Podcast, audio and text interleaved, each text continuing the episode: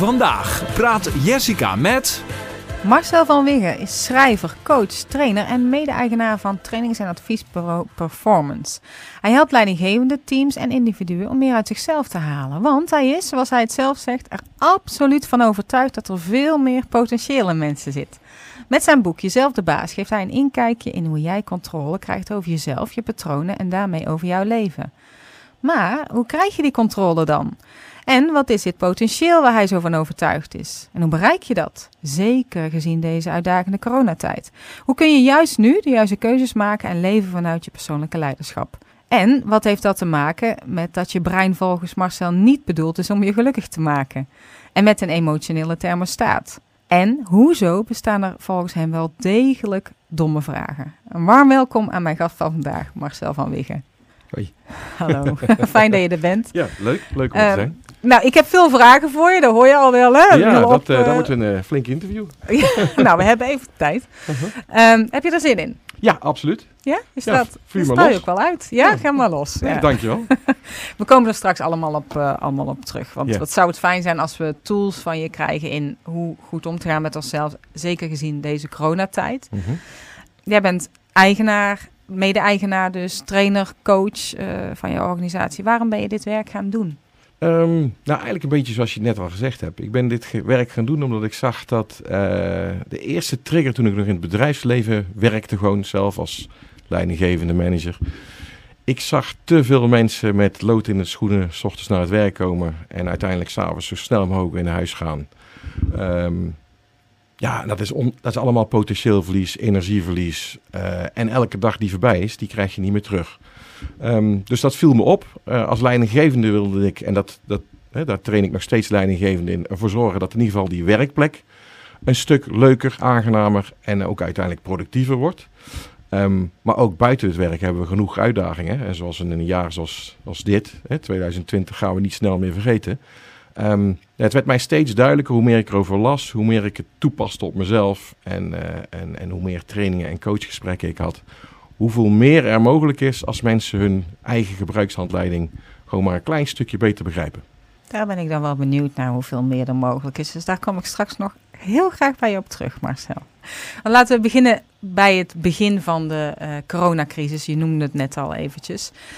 Want toen hebben jullie al vrij snel, jullie, dat bedoel ik je organisatie, al vrij snel eh, onderzoek gedaan. Je besloot om de emotionele effecten van de, de crisis eh, te onderzoeken. Iets waar jij, wat je net al zei, ook eh, echt interesse op hebt. Ja.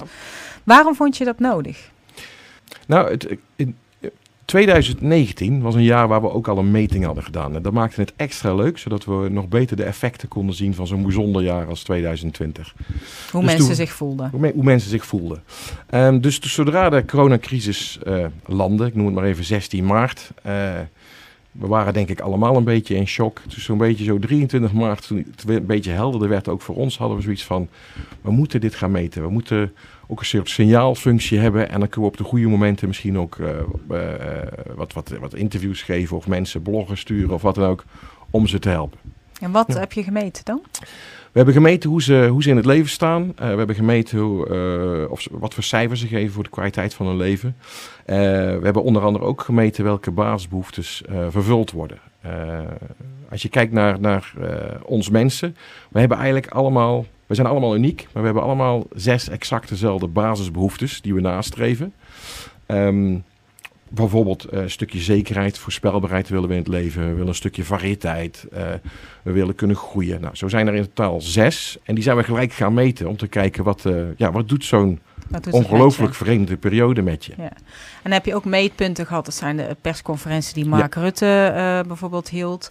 Wat merkte je in hoofdlijnen ja, van de effecten van, van het begin van de crisis? Nou, wat je eigenlijk al vrij snel eh, zag. Hè, als je kijkt, Nederlanders geven in een normaal jaar. Hè, dus niet 2020, dan geven we eh, eh, het, het leven ongeveer ja, tussen de 7,2 en 7,6. hè, Dus noem maar even een 7,5. Dat is de score. Dat is eigenlijk al heel laag. Als cijfer hè. voor hun leven. voor hun leven. Dat is eigenlijk al heel laag, hè? gezien we genoeg ingrediënten hebben om ons heen om er een tien van te maken. Ehm, maar wat we zagen in de, in de coronatijd is dat het in no time begon te dalen. En eh, je zag het echt richting de zes en je zag het richting uh, nou ja, uiteindelijk een onvoldoende gaan. Dus je zag echt de onrust ontstaan. Dat heeft het dan Ehm, echt als effect op mensen. Ja, ja, ja. Je ziet dus ook dat mensen, wat, eh, zeker in het begin, wat, wat moeer worden, hun energie beginnen te verliezen. Ehm, er waren behoorlijk wat mensen eh, verwacht. Eh, we hebben ook gevraagd zijn, zijn, of mensen boos zijn. Vanaf het begin aan was er al een kleine groep die zei: Dit is, dit is onzin, dit geloof ik niet. Hè, Een stukje ontkenning, zeker uh, rebels gedrag. Dat zagen we. Dus we, we uh, met collega's onderling hadden we al zoiets van: Oeh, dit, dit gaat wel redelijk rap. En het is met name noodzakelijk dat mensen een, een andere manier vinden om hun basisbehoeftes te vervullen. Um, achter de voordeur in het begin dus. Ja. ja.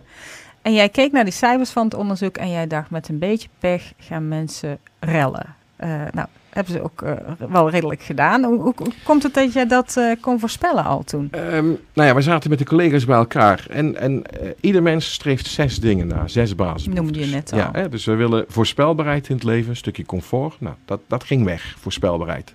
Hè, konden je wel op vakantie, niet op vakantie. We hebben nog steeds weinig voorspelbaarheid. Hè, hoe ziet het er over drie weken uit? Uh, als jij het weet, nou, dat, is, het zou mooi zijn. Ik weet het in ieder geval niet. Ik heb ook geen glazen bol, helaas. Daarnaast willen we binnen dat kader van die voorspelbaarheid, binnen die veiligheid die we, we hebben, willen we entertainment, willen we variëteit. We willen geëntertained worden. We willen naar, naar, naar voetbal, we willen naar het concert, we willen lekker uit eten. Nou, dat viel ook helemaal weg. Daarnaast hebben we ook de behoefte om erkend te worden voor de bijdrage die we leveren. Um, heel veel thuiswerkers zagen hun baas niet meer. Er werd amper gereageerd op wat ze inleverden, hoe ze het inleverden. Um, sommige mensen hadden helemaal geen werk meer, dus konden hè, de normale manier van een bijdrage leveren aan anderen, de klant blij zien, uh, viel weg. En een vierde belangrijke behoefte is, is dat we ons verbonden voelen met anderen. Ja, dat zijn de vier basisbehoeftes, uh, of de primaire basisbehoeftes. Daarnaast willen we ook graag groeien in ons leven. We willen voelen dat we beter worden in iets. En we hebben behoefte aan contributie, het gevoel dat we iets betekenen. Dat we iets betekenen voor anderen. Maar dat nou, zou je juist zeggen, er zijn ook heel veel mensen die uh, elkaar hebben geholpen in die tijd. Ja, er is, een, er is een kleine groep, dat zat zo rond de 10%. Er waren niet zo heel veel mensen, nee. was maar een klein groep. Mijn beleving waren het heel veel mensen. Nee, zo rond de 10% van de mensen die vonden manieren om die basisbehoeftes te vervullen op een andere manier. Ah. Er zijn mensen die hebben nieuwe talen geleerd. Er zijn mensen die zijn aan het begin van de lockdown begonnen met elke dag sporten. En hebben nu een fantastisch atletisch uh, lichaam. Um, uh, hebben nieuwe, er zijn ondernemers die nieuwe producten bedacht hebben. Hè. Er zijn ook mensen, genoeg ondernemers die geld verdiend hebben in deze periode. Uh, er waren mensen die de straat langs gingen en bij iedereen vroegen: joh, als je niet, buiten, niet naar buiten uh, durft, ik wil boodschappen voor je doen. Dus die groei en contributie werd bij een klein deel werd dat, werd dat ingevuld. Voor de rest werden mensen nou, steeds wat, wat, toch al wat, ja, hoe zeg je dat, wat moer, wat lager in de energie. Um, maar wat maakt dan dat ze overgaan tot, tot ruzie, tot rellen? Nou, op een gegeven moment die behoefte om samen ergens voor te zijn en samen te zijn, die is natuurlijk hartstikke groot, zeker ook bij jonge mensen. Dus wij zagen dat aankomen en zeggen op een gegeven moment, um, op een gegeven moment zul je toch zien dat mensen gaan samenklonteren. Uh, en dan hoeft er maar een klein, uh, klein vlammetje te zijn. In dit geval was dat onder andere yeah, George, uh, weet die, George Floyd, als ik me goed herinner, uit Amerika. Dus ook nog een goed doel. Dus dan zijn we samen voor een goed doel. Um, en we hebben ook weer spanning nodig. En die krijg je ook als je een beetje die grenzen opzoekt. Hmm. En als je een beetje doet wat niet mag. Maar dan zou je ook kunnen denken van... Ja, zet je, zet je manier van handelen, je manier van denken... juist in om voor andere dingen, uh, uh, constructieve mm -hmm. dingen, productieve dingen... Uh, ja, toch werkt dat niet zo voor iedereen. En daarbij zeg jij ook, toen we elkaar spraken, voor, uh, voorafgaand ja. aan dit interview, vond ik een bijzondere uitspraak. Ja, maar je brein is niet bedoeld om je gelukkig te maken. Hoezo niet? Nou kijk, uh, wij zijn een van die wezentjes die rondlopen op deze, op deze planeet. Um, en uh, als je naar al die wezens kijkt, die hebben één doel. En dat is overleven. Overleven. Risico's vermijden, voortplanten en, en, en voorzichtig met je energie omgaan. Nou, wij zijn ook het product van die nou, tienduizenden, miljoenen jaren evolutie. Um, dus dat brein is helemaal niet bedoeld voor 2020. Niet voor bewuste keuzes in 2020. Nee, bedoel, dat merken we ook. Ik bedoel, kijk maar naar een mobiele telefoon. We worden ongelooflijk overprikkeld. Hè? Uh, we, we, we, zijn, we zijn niet geschikt. We hebben een, ik zeg altijd, we hebben oude software in een nieuwe wereld. Um, En het brein... En dan bedoel je oude software, je brein. Software Ja. in je brein. Ja. En als je kijkt, het brein is niet bedoeld om je gelukkig te maken. En een aantal luisters, luisteraars die, die, die, die snappen dit denk ik gelijk. Mensen die vaak het brein gebruiken, die weten dat ook. Want hoe meer je denkt, hoe meer je analyseert, hoe verder je van geluk afkomt. Want het Leg brein, eens uit. het brein is in, in principe dus een overlevingsorgaan. Het is asymmetrisch. Daarom willen we graag naar het journaal luisteren om het uur, om te weten wat voor risico's er zijn. We focussen ons juist op problemen, juist op eh, negatieve afwijkingen van, van nature, want dat vergroot ons overleven. En dan wil ik straks nog eens even met jou terugkomen van hoe komen we dan naar dat, van dat overlevingsbrein, wat natuurlijk ook belangrijk is om je dingen te doen, naar gewoon wel gelukkig zijn. Dat Ja. zou toch wel heel leuk zijn als we het met z'n allen een beetje meer zouden kunnen zijn. Maar nu eerst een liedje heb ik dat van tussendoor, want ehm, ja, ik heb Purple Rain, want jij bent wel een Prince-fan. Absoluut. Vertel. absoluut. Ja, de, de Purple Rain 19, eh, 1984. Dat, eh, ik was 13 eh, in een turbulente omgeving. Een beetje eh, nogal eh, rommelige, uitdagende jeugd. En dan in één keer eh, zette ik de tv aan en dan zag ik een, eh, kleine, stoere man dit nummer zingen. En ik dacht, ja, dat, eh, ja, zo, zo die, eh, dat wil ik ook zijn.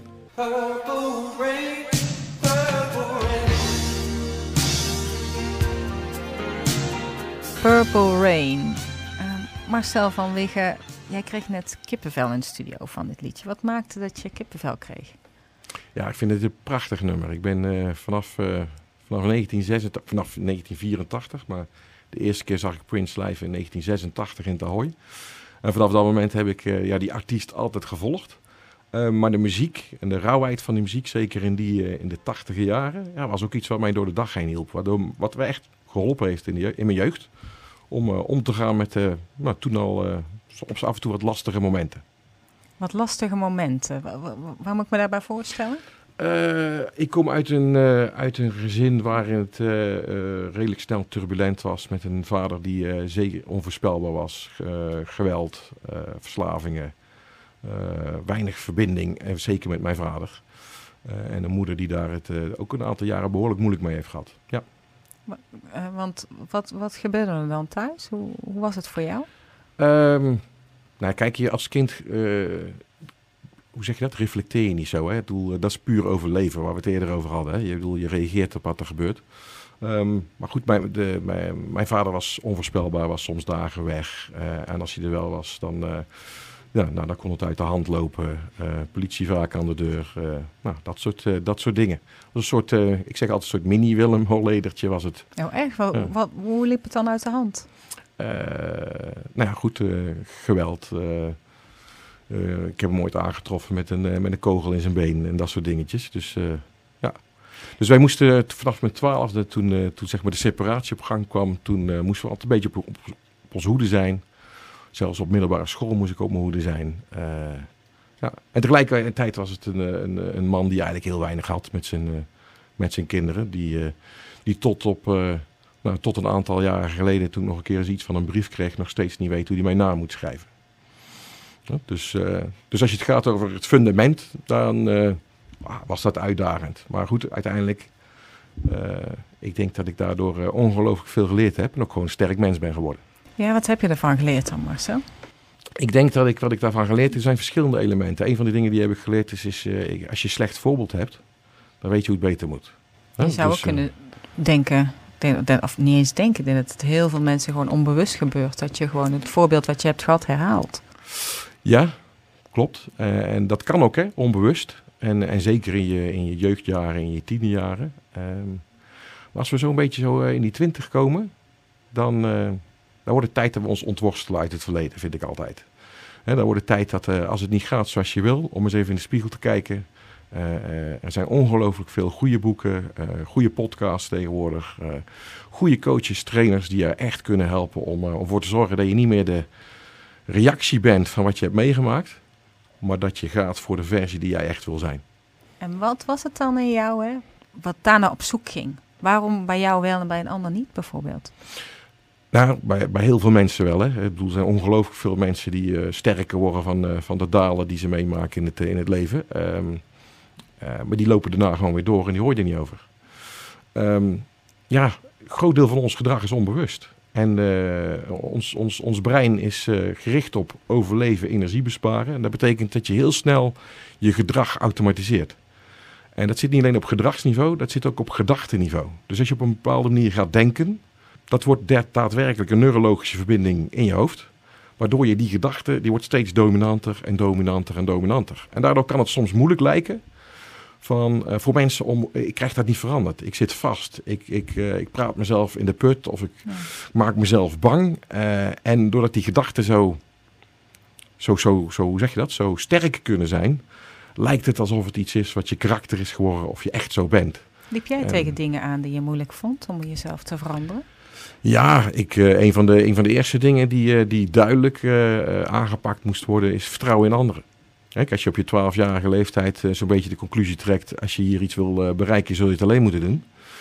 En dan krijg je eerst een, hè, een, een, kom ik mijn vriendin vrouw tegen op, de, op mijn 18e, zij is 16. Hè. Eh, dat was heel grappig. Toen wij in het begin ruzie kregen, dan, dan ging ik er vandoor. Want ik had een ander beeld wat ruzie zou kunnen gaan, gaan worden. Want, Dus- wat dacht je dan? Nou, ik denk ja, eh, ru- ruzies kunnen ook heel vervelend gaan, eh, gaan worden. Hè? Dus kun je beter weggaan. Ehm, dus dat was al een trigger, dus vertrouwen. Eh, ik merkte er ook heel veel van toen ik voor het eerst leidinggevend werd. Loslaten, delegeren, vertrouwen op mensen, mensen kansen geven. Zo makkelijk om dingen zelf te doen als je gewend bent. Dat je Hmm. zo op, voor jezelf op moet komen. En dat het ook altijd goed ging. Ehm, dus ik merkte ook toen ik, eh, toen ik met name toen ik leidinggevende was, als ik een betere leidinggevende wilde worden, moest ik werken aan mezelf. Dus die, eh, die handschoen heb je opgepakt in elk geval. Ja, absoluut. je werk ja, van ja, ja, gemaakt. is dat, absoluut. Ja, nee, zelfs uiteindelijk is dat mijn werk geworden. Dus in de, Ja. in de jaren negentig, toen, eh, toen was elke training, cursus, emotionele intelligentie, neurolinguistisch programmeren, transa- transactionele analyse, elk boek heb ik zo wat gelezen. En ik werd elke keer zelf iets wijzer. Maar ik zag ook dat het tools zijn die, die te veel mensen niet kennen. Zoals ik al toen straks zei. eh, we krijgen op de basisschool niet de gebruikshandleiding van hoe ons lichaam en hoe ons hoofd werkt en ons brein werkt. Daar hebben we het verder niet over. Dat doe je Ja. de rest van je leven maar mee. Terwijl bij de, de, een willekeurige iPod die je koopt of eh, telefoon zit, er zit een heel boekwerk. Het belangrijkste in ons leven krijgen we niet, uh, Ja, daar, daar wordt ons niks over verteld. Ja. En het enige waar we in het begin, we leren alleen maar van de mensen waar we mee optrekken in het begin. En als dat slechte voorbeelden zijn, ehm, ja, wat doe je dan? En nou, vind jij ook, het is een illusie te denken dat hoe je je voelt een gevolg is van wat je je meemaakt. Vertel, hoezo is dat een illusie? Het, het is een illusie en eh, laten we eerlijk zijn, dat doen we allemaal aan mee. Als jij je, je, je goede vriendin tegenkomt en die goede vriendin zit niet lekker in haar vel, dat kun je zien aan de buitenkant. En jij vraagt aan die goede vriendin, goh, waar, hoe gaat het met je? Ja, slecht. Waarom dan? Dan komt er altijd een verhaal. Dat kan het verhaal zijn, de, de kinderen zijn lastig, of het verhaal is, eh, mijn leidinggevende is niet leuk tegen me, of er wordt gereorganiseerd, of wat dan ook. Ehm, en we bevestigen dat verhaal aan elkaar. Oh ja, dat snap ik. Als dat- als je dat meemaakt, dan snap ik dat je niet lekker in je vel zit. Maar die relatie is niet één. Er zijn mensen die exact dezelfde gebeurtenissen meema- meemaken en heel anders reageren. Er zijn mensen die zeggen die reorganisatie is een kans. Er zijn mensen die zeggen, joh, ik word vandaag uitgedaagd in plaats van ik word eh, eh, tegengewerkt. Dus ehm, die connectie is niet 100%.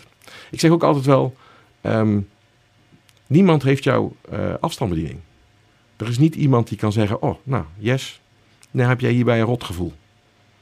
Eh je creëert die emoties in jezelf. Dat zijn hormonen, die, gebruik je, die creëer je door wat ik dan noem de emotionele thermostaat. Dus een aantal handelingen die je ongelooflijk snel en onbewust doet, waardoor je jezelf gelukkig kunt maken. En eh, als je het verkeerd doet, zelfs eh, nou ja, heel ongelukkig kunt maken. Daar wil ik straks nog veel meer over horen. Nog een nummertje van Prins, van jou. Ja, goed plan. When the Doves Cry. En doos Sky. Dig, if you will, the picture of you and I engaged in a kiss. When Doves Cry van Prins. Met een Prins-fan hier voor me, Marcel van Wiggen. Ehm, Marcel, we hadden het net al over ehm, ja, van overlevings naar geluk. Ja. En je noemde net al een emotionele thermostaat. Nou, eigenlijk dat het mooi zou zijn om een handleiding al wanneer je opgroeit bij te hebben. Maar wat heeft dat te maken met je emotionele thermostaat? Ehm, zoals ik al zei, eh, niemand heeft jouw afstandsbediening. Dus jij, tussen, tussen het moment dat jij iets meemaakt en tussen het moment dat jij iets voelt, daar doe je een aantal handelingen. En eh, dat noemen wij in onze trainingen de, de emotionele thermostaat. En dat betekent, er zijn eigenlijk vier knoppen die ervoor zorgen dat jij uiteindelijk een emotie creëert in jezelf. Ehm, zal ik ze één voor één eens even kort toelichten? Ja? Nou, de eerste knop, de eerste knop die we, die we allemaal gebruiken, waar we allemaal aan draaien. Zodra je iets meemaakt, moet je er iets van vinden. Dus we geven betekenis. We geven betekenis aan wat we meemaken. Zo gaan we allemaal betekenis geven aan 2020. Sommige mensen zeggen nu al rampjaar, ellende, eh, gedoe. En sommige mensen zeggen pauze, nieuwe kans, herstart. Ja? Dus alles wat jij meemaakt, geef je betekenis. Eh, dus dat is één knop. Andere knop die we allemaal eh, bedienen is, eh, ik noem dat onze focusvragen. En dat betekent, zodra we iets vinden van iets, gaan we er vragen over stellen. En we gaan ons focussen. Als je zegt, corona is een rampjaar, waar let je dan op? Nou ja, eh, de persconferentie die er straks is, weer is geweest, eh, de aantallen die omhoog schieten, de ellende die het veroorzaakt, eh, de beurs die instort of wat dan ook. Maar wat je op focust, dat voel je. Ja, en nou, nou zeg jij ook, er bestaan wel degelijk domme vragen. Er staan wel degelijk domme vragen, ja. ja. Wat zijn Nee, dan dus, domme vragen? Nee, we hebben ons inderdaad elkaar aange- aangepraat dat er niet zoiets bestaat als domme vragen, maar er bestaan hele domme vragen. Eh, ik zal er een paar noemen. En een van de meest domme vragen die je als mens kunt stellen aan jezelf is: waarom overkomt mij dit nou weer? Want wat wordt het antwoord dan? Nou, we hebben allemaal, ik noem het altijd een, een, soort, eh, soort aap in ons hoofd zitten. En die gaat op pad met die vragen. En als ik die, aan die aap vraag, waarom overkomt mij dit nou? Gaat hij op zoek naar episodes die al geweest zijn. Die op een of andere manier verklaren waarom het op dit moment niet goed met mij gaat.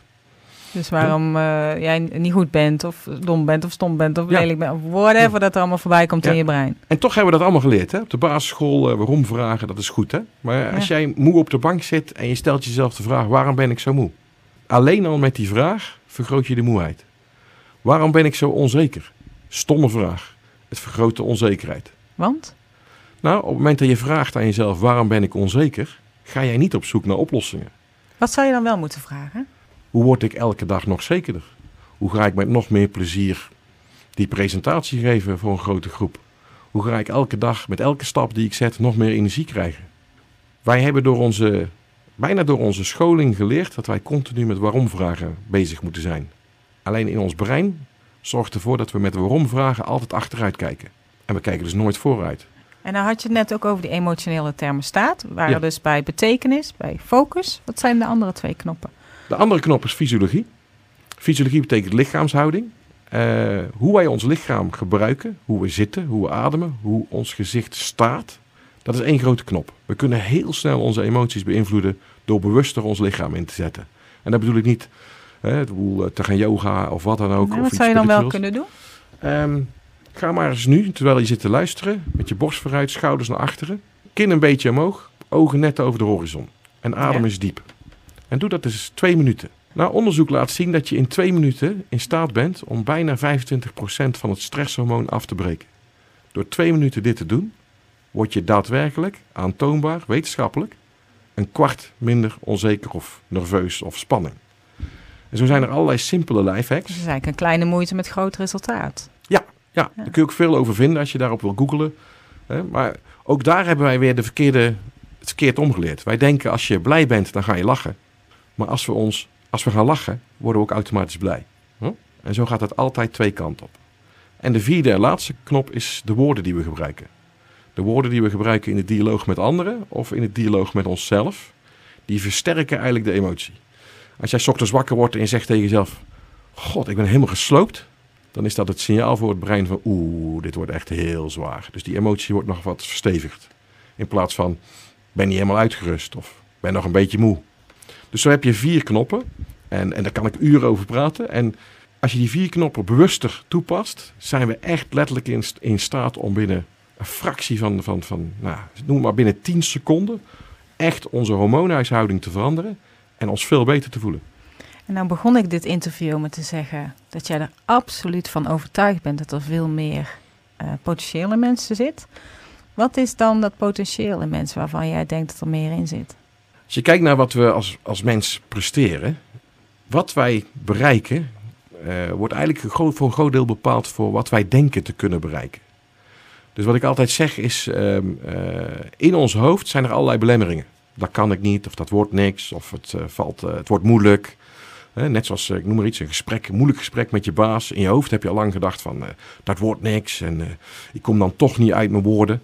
En de grap ervan is meestal als we dan op het moment komen waarin we onszelf zo omlaag gepraat hebben, valt het altijd mee. En wat is dan het potentieel? Nou, het potentieel, eigenlijk wat het potentieel is. eh, ik had van de week een, eh, een leuke groep die ik getraind heb. En daar hadden we, eh, hadden we dezelfde discussie. Wat exact mijn potentieel is en jouw potentieel, dat weten we allebei niet. Daar komen we pas achter als we de grens opzoeken. Als we wat lef tonen. Als we af en toe durven dat veilige comfort achter ons te laten. En elke keer komen dan mensen weer tot de conclusie: ik kan nog meer. Of ik kan wel die switch maken. Of hè, ik kan wel op, op een andere manier in het leven staan.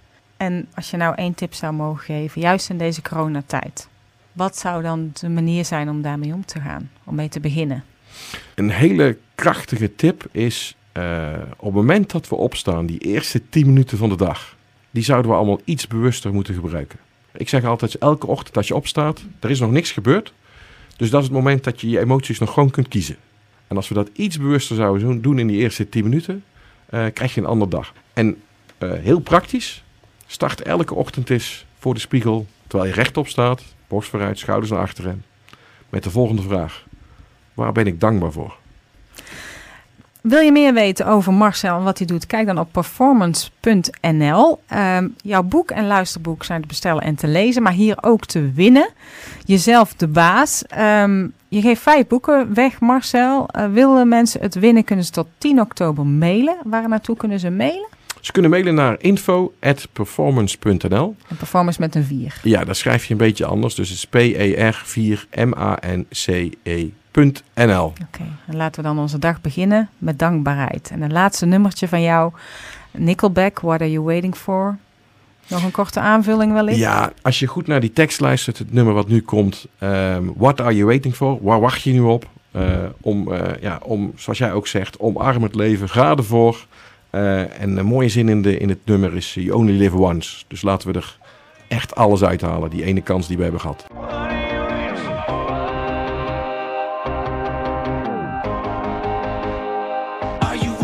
Bedankt voor het luisteren naar deze aflevering van Yes Radio. Like en deel deze video en vergeet je vooral niet te abonneren. En neem ook eens een kijkje op onze Facebookpagina en geef ons een dikke like. Tot yes!